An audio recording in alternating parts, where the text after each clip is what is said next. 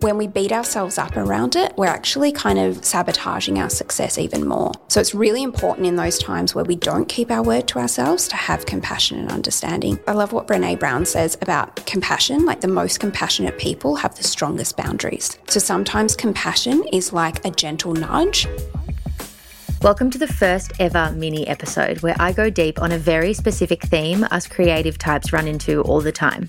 I'm joined by Casey Benjamin, a leadership coach for entrepreneurs and businesses. I am facing self doubt as I enter this new chapter, and in this petite podcast episode, we unpack where self doubt comes from, and Casey shares the best ways for us to manage it. We also filmed this episode and tested a few different camera formats to see which one we liked. Process is going to be a vodcast on YouTube very soon, so watch this space.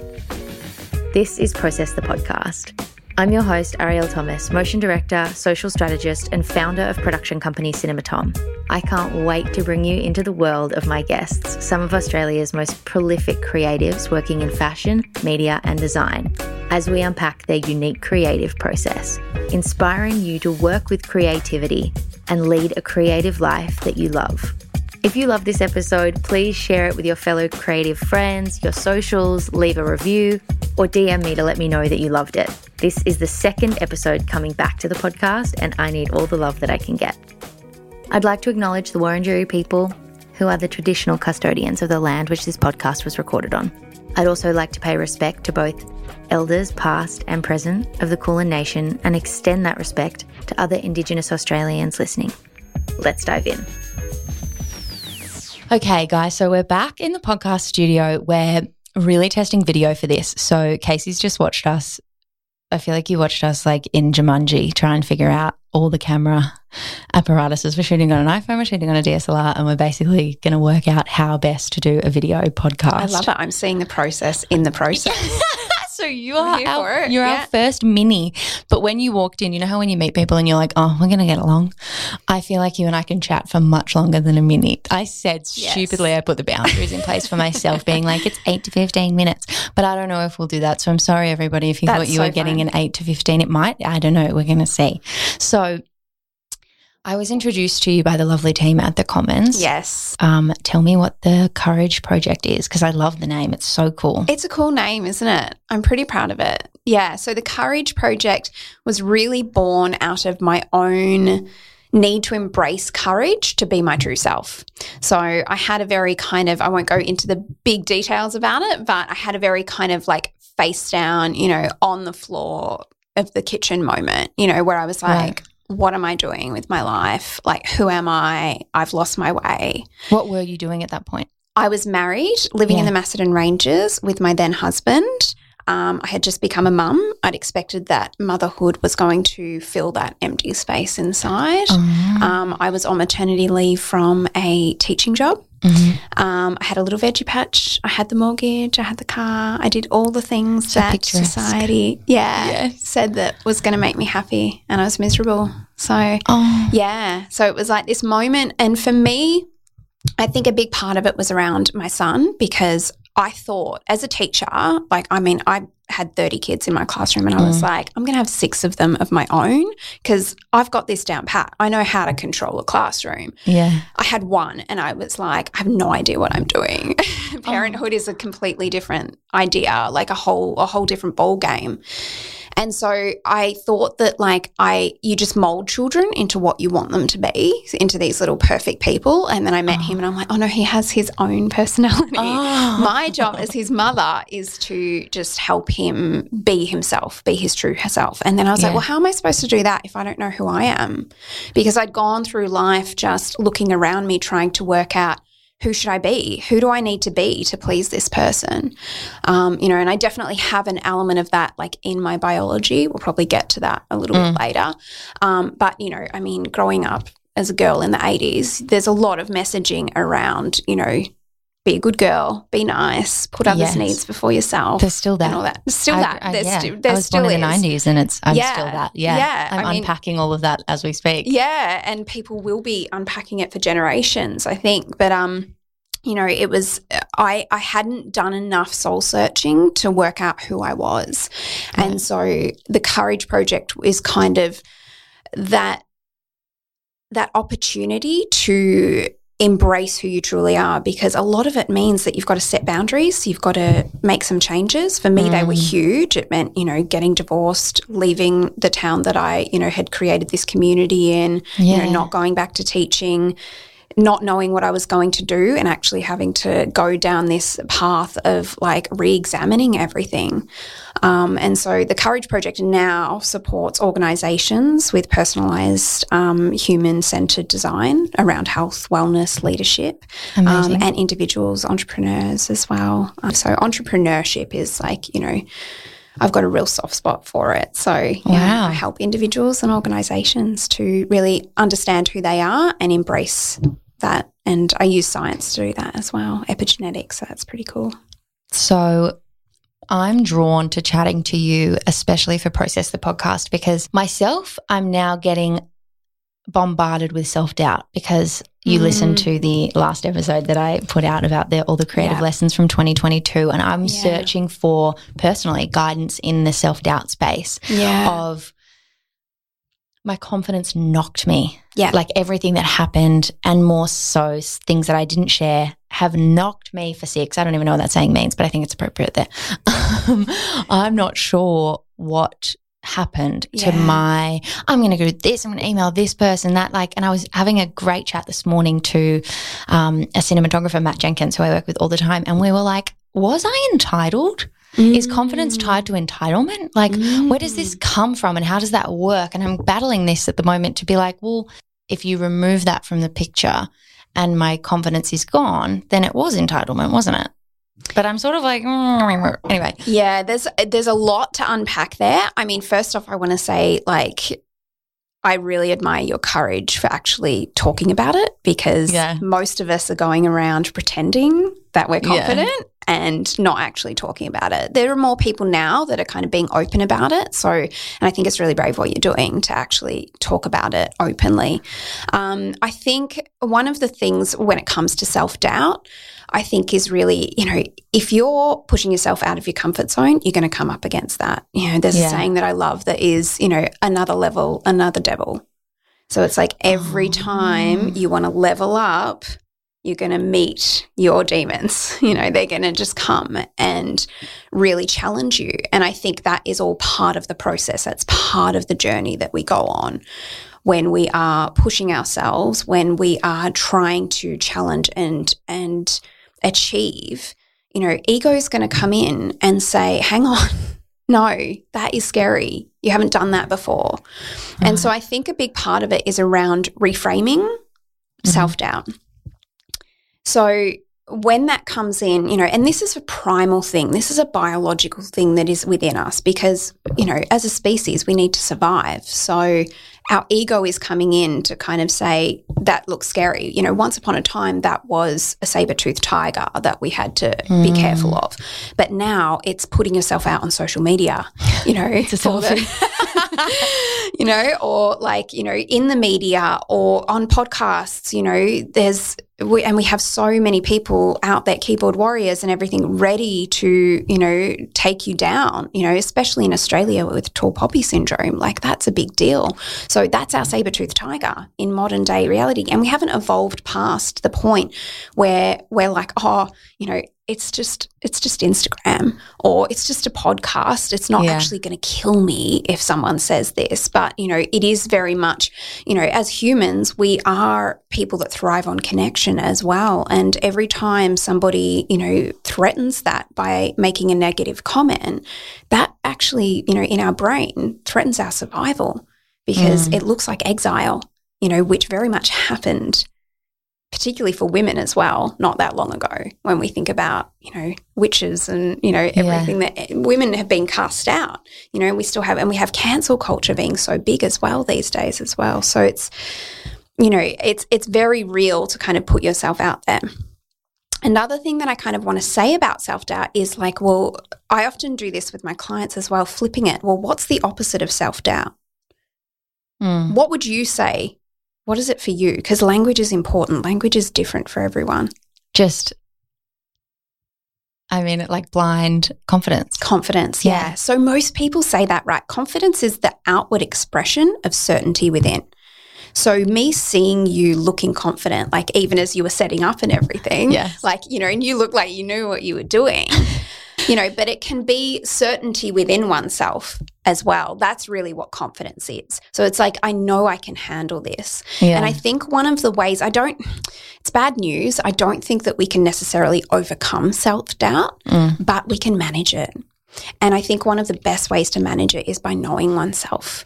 And that's a bit of a throwaway kind of cliche comment, mm-hmm. but you know, the way that I help people know themselves is first and foremost on a biological level. So, you know, how is your brain wired? Which parts of your brain do you use that are different to the way that other people use their brains? How did you develop in the womb? And therefore, like what hormones are driving your behavior? And then what does that mean for what your purpose is, what your vision is, what your values are? And how does that tie into your beliefs? So, how does one get to know biological, like yeah. dive in? So, really, it all kind of starts scientifically at embryology, like in the womb. So when an embryo is formed, the way it develops, it develops three dermal layers, right? And so there's like the endoderm, the mesoderm, and the ectoderm. But the thing is that the energy doesn't go into those evenly. And this is where we get individuality. Mm-hmm. Okay. So scientists have basically worked out how to understand what somebody's makeup is, biological makeup is, by measuring them and certain genetic markers. Okay. So, um, basically, if you've got a dominance of the mesoderm, like me, I'm a mesomorphic person, um, then really the dominance is around like the muscles, the heart, um, you know, everything that is there to move, like, you know, blood vessels and things like right. that. If you're an endoderm, then it's the primitive gut. Um, and if you're an ectoderm, it's really very much about like the brain, the spinal cord, and you know skin and things like that. So different. You will, if you look around, you'll notice everybody's got different shaped bodies, right? Mm-hmm. And so, you know, the ectoderm is very tall and lean, um, and they are very analytical. They use their prefrontal cortex a lot. Mm-hmm. Um, the endomorphic people are very like sturdy, strong. They tend to hold mass a lot more, and they are very giving people. So they've got because they're built like that, they have endless amounts of like energy to to give. Well, not endless, but it seems like that. And they're just, mm. they get so mm. much. They like, they're living their purpose if they're taking care of someone. And then the mesomorphic person is quite, a, quite muscular, a little bit shorter, um, you know, and is usually quite active. Like it's hard for me to kind of keep my hands sort of still. And so they're very um, resourceful, very energetic, um, quite dynamic, will ruffle feathers a lot. Um, mm. Love to mm. speak, love to teach, love to kind of network and things like that. How do you find out what you are?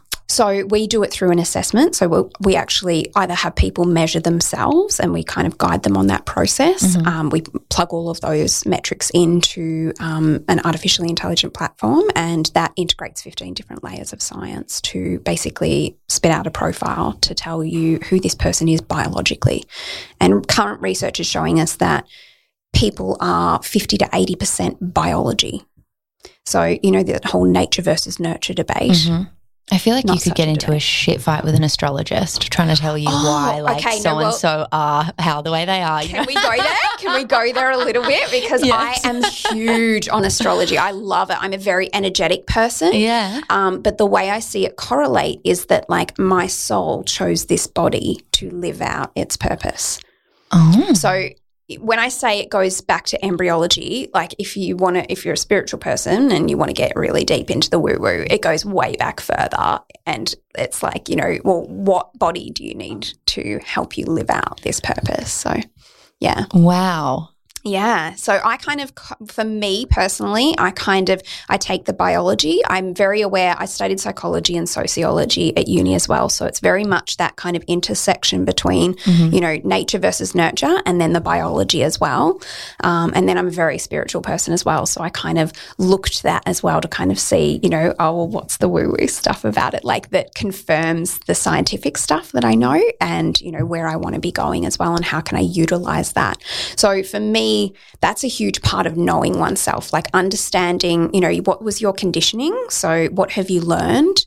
Um, you know, you've talked a lot on your podcast around, you know, like I was brought up this way, or I, you know, I lived in a hotel and that has shaped me in this way. Mm. Um, so then there's, you know, well, how how did that environment um, kind of facilitate parts of your natural biology coming out. Right. So helping to under, helping people to kind of understand their biology, their psychology, you know, the sociology, the conditioning around them, mm-hmm. um, you know, and then also it can even go back as far as ancestry as well. So mm-hmm. what has passed down throughout generations of your family that are patterns repeating themselves as well. Right. So this is where that whole like, you know, emotional intelligence piece comes from. And I think when people can really clearly understand This is like emotional intelligence on crack. Yeah. This really is, is beyond. yeah, yeah. So it's I, I love this stuff and I can go very deep down the rabbit hole. So yeah. stop me if I go too No. Um, but yeah, it's um I think that when we know ourselves, we can then get very clear about the decisions we want to make. Um, we can know whether we're headed on the right path or not. And I you were speaking to something about procrastination the yeah. other day and you know where is it something, are you not doing something because it's not aligned, or are you not doing something because it's hard and you care so much about mm. it? And so I think knowing oneself, that's where, you know, you probably know yourself really well and have been able to understand that difference mm. and that nuance between, well, this wasn't aligned for me because, you know, you know your pathway and to where you want to go, right? Mm. Um, you know, whereas I feel like me back in the day, I had no idea who I was. So I had to really do that that digging. Yeah. To understand, you know, well, what are my beliefs? What what are my values? Mm. You know, what is my vision and my purpose? And so I think that gaining the clarity on who someone is and where they want to go can really help them to manage self doubt when it comes up. So, every single person, like I think we're up to like 8 billion people on the planet now, mm-hmm. not one of them has the same like makeup, biological makeup as somebody else, even twins. So, how can we broad stroke? Yeah. The work that you do, do you feel like things come up that are sort of common themes in self doubt that you tackle, or is it Absolutely. really down to the wire of? I mean, every single person is like this beautiful, intricate concoction, you know, from mm. what are the influences in their life that have shaped, you know, their beliefs. Um, but we do see common things amongst certain types of biology. What are some of the things that you, aside from all this beautiful biology juiciness, what else do you sort of put into play for some of your clients in your community yeah. to help people really work on self doubt, especially creatively? Because it's raw.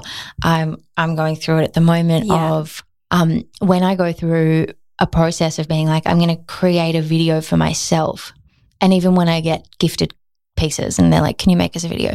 That is terrifying for me because I am when I'm working for a job, for example, Sheet Society this morning, they cast it. It's their bedding. It's their location. It is, there's time on our hands. We've got the model for a certain amount of time. The weather's outside coming through the window. They've done the brief. They've sent me the energy. I've sent them a playlist of music. They're choosing the, everything is contorted. Everything's molded yeah. to what yeah. they want with my participation. Yeah. So it's a true collaboration and then that reflects the value of the work. Yeah. But when I'm given a tray and a a um, I'm about to drop one of these for that I made for Fine Day, the um, homewares brand.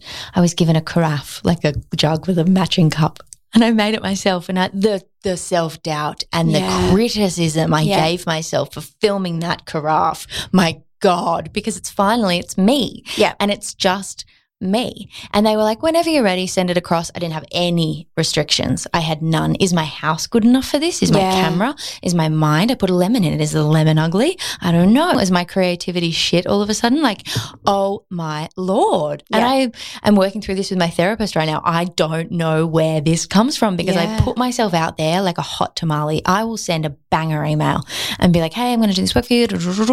Or let's say I used to past tense before mm-hmm. my confidence has dwindled dwindled a little bit, but we're getting there. Mm-hmm.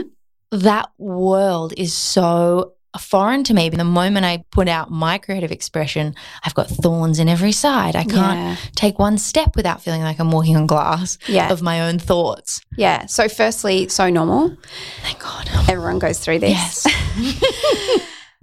it sounds to me like what what I'm kind of picking up on there for starters yeah. is you've got a lot of self compassion and understanding around why you might not necessarily be able to do something perfect when there's all these other restrictions yeah. in that other scenario. Where's the understanding and self compassion when you're doing something new that's kind of out of your comfort zone with you putting yourself out there and, you know, filming this carafe. the carafe, true. You know, know, like, yeah. you know, it's a new thing and we're our own worst critics. And it's so interesting when, like, you know, I mean, setting up here, you might have thought that, you know, you, you didn't look like you knew what you were doing or something like that. And yeah. it, it was feeling unprofessional. You looked entirely professional to me. so it was, you know, and I was like, wow, look how resourceful she is. Other people see us most often so much more fondly than we see ourselves.